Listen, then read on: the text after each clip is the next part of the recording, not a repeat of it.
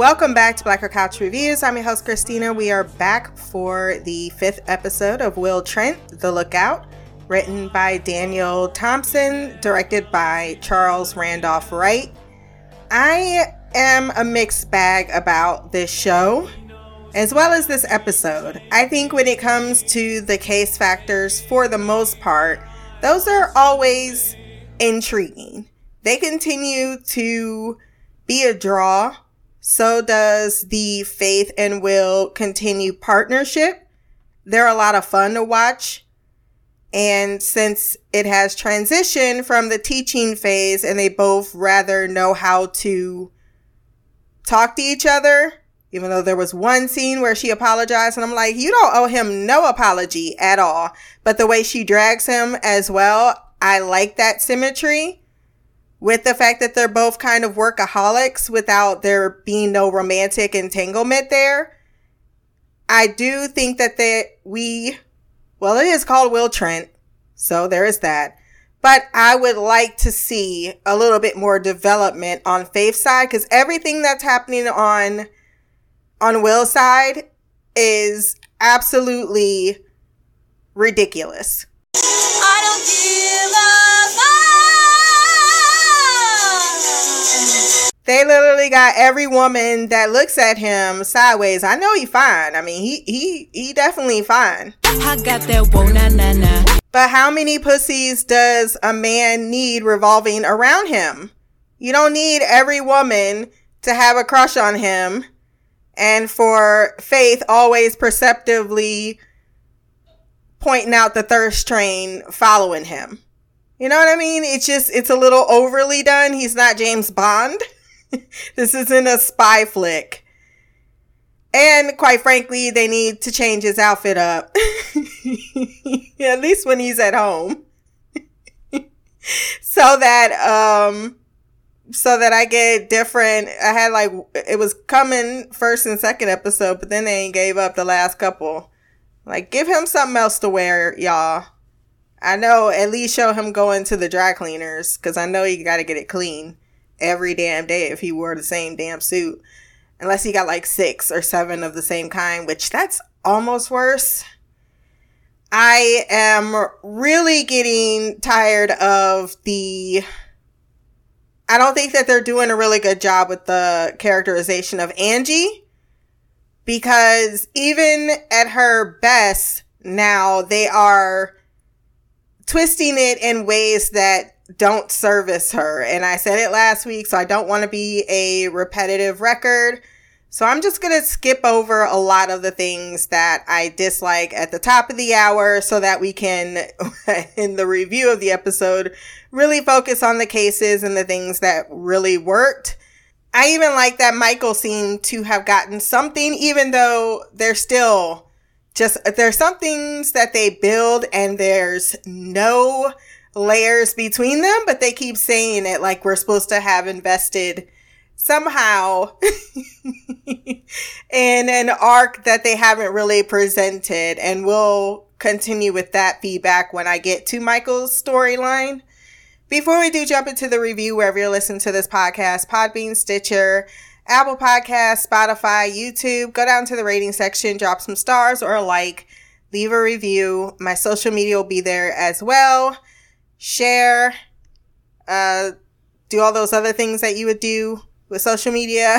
And if you want to send feedback on Will Trent or any other show that I'm doing, blackercouch@gmail.com. Let's talk about the Michael and Angie case first, because the beginning is all about the possibility that Betty escaped, and apparently Will cares more about that dog. Well, he does care about Angie, but every time he chastises her, she gets insecure, and then they go back and forth, and it's so tiring. But in the morning, she goes to a crime scene in a very suburban neighborhood. Everyone's standing outside, horrified, because like kids seeing Mickey Mouse at Disney World for the first time, you freak out.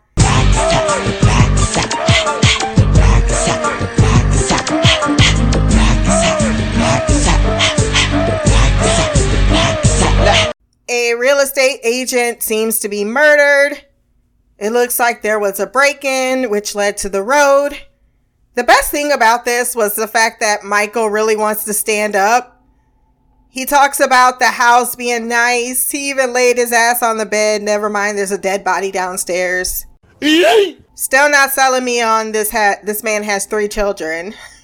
He doesn't even talk about, well, he did mention the Mickey Mouse thing, so there's that. Take that back. But I do think out of all the characters, as I stated earlier, I think Faith and Michael deserve a lot more flexing, because I think they might actually be better developed in the future and continue to be likable despite even, well, Faith's always been fire. But Michael has tendencies that make him likable. The show just doesn't do anything with it. But this episode they did. And he bust out. Well, first he recognized when they're talking to all the people that work with him, they're paid in Bitcoin, which that's not payment for me. Payment comes in the form of a check and a bank account number with dollars in it that guarantee. I don't know what the fuck this Bitcoin thing is, but I'm not about it. Not even a little bit. And someone has to have a decryption key, and he owes us a lot. How do you owe me money? No. You see this schedule? This is when I expect to be paid. Bitch better have my money. Everything about this seems to have led to some other type of thing, which, I don't know, human trafficking for someone who wants, for a nerd that has Bitcoin. That seems so random, but that's, I guess that's a way in which to hide where your funds are going. He notices the person that obviously wanted to be noticed as the most scared person in the room and gets him a loan. And he admits that he was one of the accountants, but he doesn't have the key. But someone accessed the key after the dead man was dead. So this leads to Michael following up, because he's like, can you track it? So he scares the nerd, gets all this information, and puts it on a board and willed it out. And he's like, you're going to listen to this, right? It was so adorable. I'm Pickle Rick! He had a pointer too. He was really proud of himself, because he found out that the suspect that most likely committed the murder was someone that was iced out and was the previous, of course it was always the previous partner.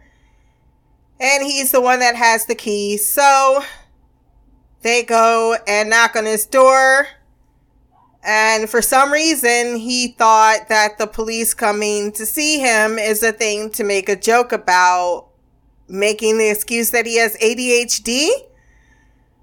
Later on, Angie questions him like, oh, you were a lot rougher. I feel like some of these accusations come out of no fucking where. I'm like, well, he's a douchebag. He ran from the police. And then he's just kind of laughing about it like it was no big deal.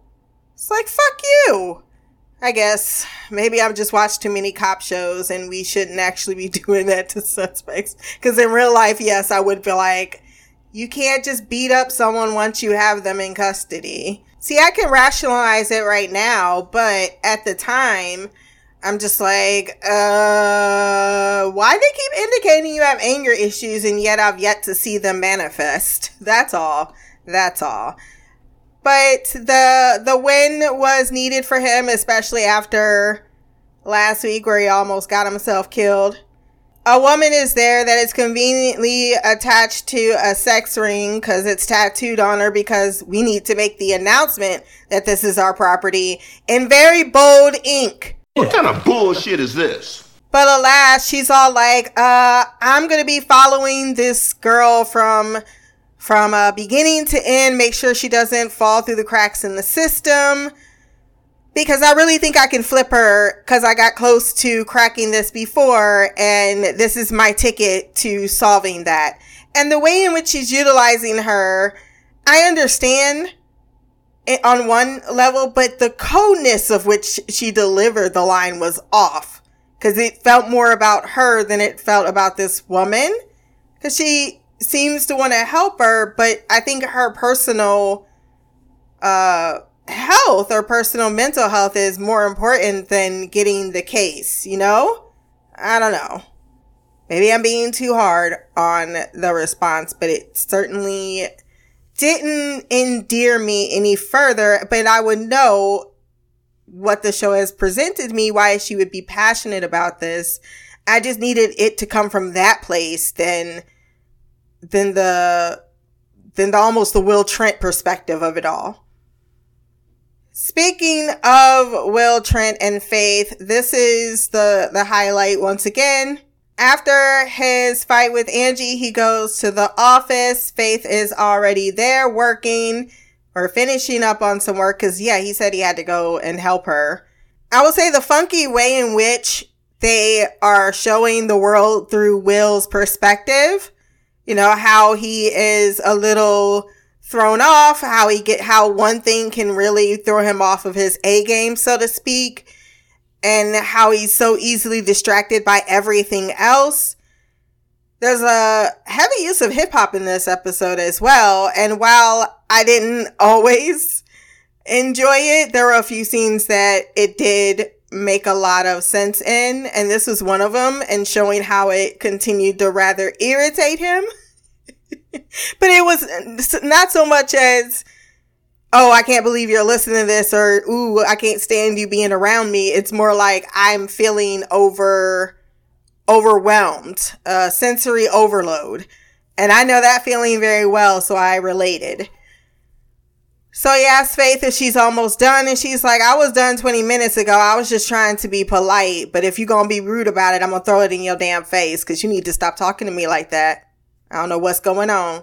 What is going on? Something's going on because I know it got... Next time she should say, is this Angie related? Because every time you wildin', it's Angie related. She gets the call from her son, Jeremy. He is at a nightclub where there has been a shooting. Conlin, this white guy that apparently thinks wearing gold chains is in still. You don't have any friends. Nobody likes you. Talk about a storyline that went absolutely nowhere. Not even a follow-up between mother and child, which child should have been on his hands and knees begging her forgiveness. Because when he gets there, the officer tells her he's fine. He's not charged with anything. He was injured because there was a stampede after the shooting because for some strange reason, oh yeah, I forgot. I skipped over that part.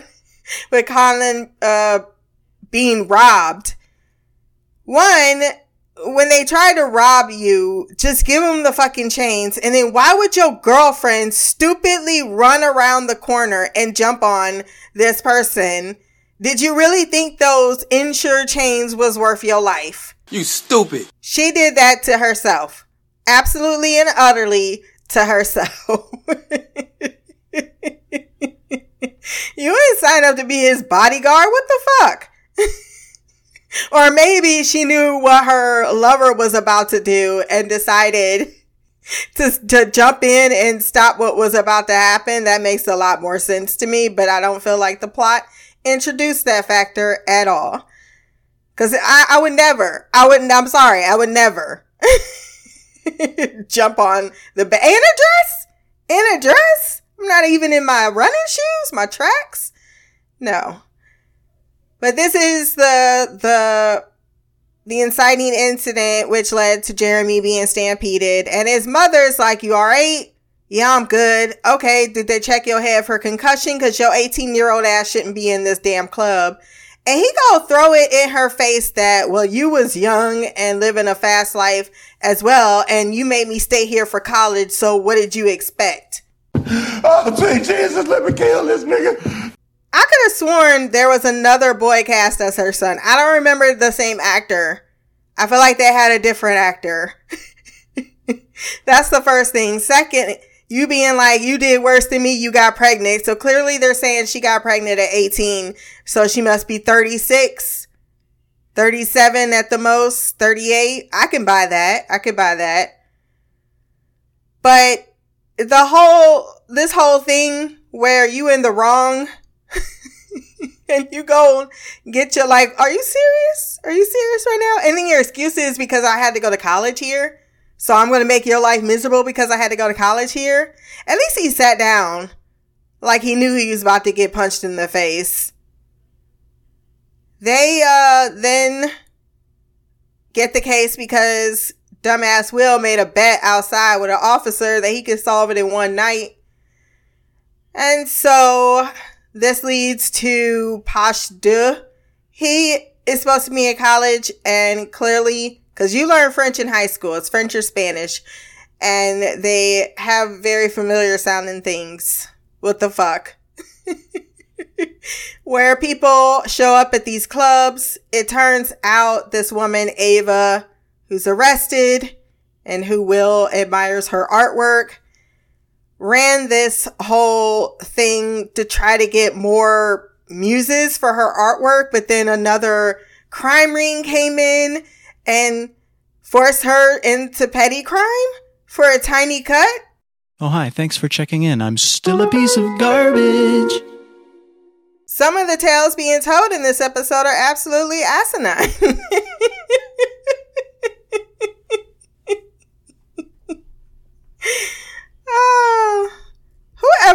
Who would ever own the nickname Pudge? Don't be a bitch. That sounds like something they would call a fat kid that would traumatize him for the rest of his life. He would never fucking own that shit. No. Pudge tells him that Conlin is like a brother, and Conlin says the same thing when Will asks him at the hospital, like, your friend ain't even sending you a text about how you doing, because we talked to him and for absolutely no reason we think he's a suspect. So then they go to question their suspect. Woo, you know he did. So Will thinks that Pudge tried to kill Conlin and that he killed himself. But it turns out that Emmy is like, no, he didn't kill himself. He was strangled beforehand. And not only that, another officer comes in to tell him that something else that he assumed is not correct. So Amanda said, to recap, nothing you just told me is accurate. Followed by my second favorite line from Amanda. Pick this up tomorrow, but I wouldn't bet on it this time. I feel like Will not paying the guy after he very clearly lost the bet was petty on his behalf, because he had to put up a sign that says, where's my money? You should have just paid him. And no, not double or nothing. But I guess he accepted it. Double or nothing. I'll solve it tomorrow. I'm like, well, that's 3 days. You said one. How am I just going to keep allowing you days? Faith, feeling embarrassed for both of them, decides to wait on the Emmy's report. I thought they already got, I guess that was for the cause of death. And he comes in for them to finally discuss what his issue is, which is Angie once again and Ava. And then she doesn't bring up anything she's going through until the end of the episode, when he doesn't even solicit such information. Which is a little like, I could have let Jeremy go to college out of state, but it was so expensive. And I don't understand how he don't understand that. Like, do you have because he's like, can you get a loan? Like, can he get a fucking scholarship? That's right. That's right. Get your lady ass some exercise. This your future, not mine. Get a job. I don't understand why I'm the only person working on this. All right. And nothing says you have to go to college, especially with your stank ass attitude. I'm like, okay, well, here's a hat for McDonald's. Go ahead and start tossing some fucking fries, you dumbass. I don't like her. I don't like her child. I don't like her child at all. But Will gave nothing to that. Like, oh, you should just get a loan. Oh, well, I guess I ain't got nothing else for you. Well, I've done all I can do.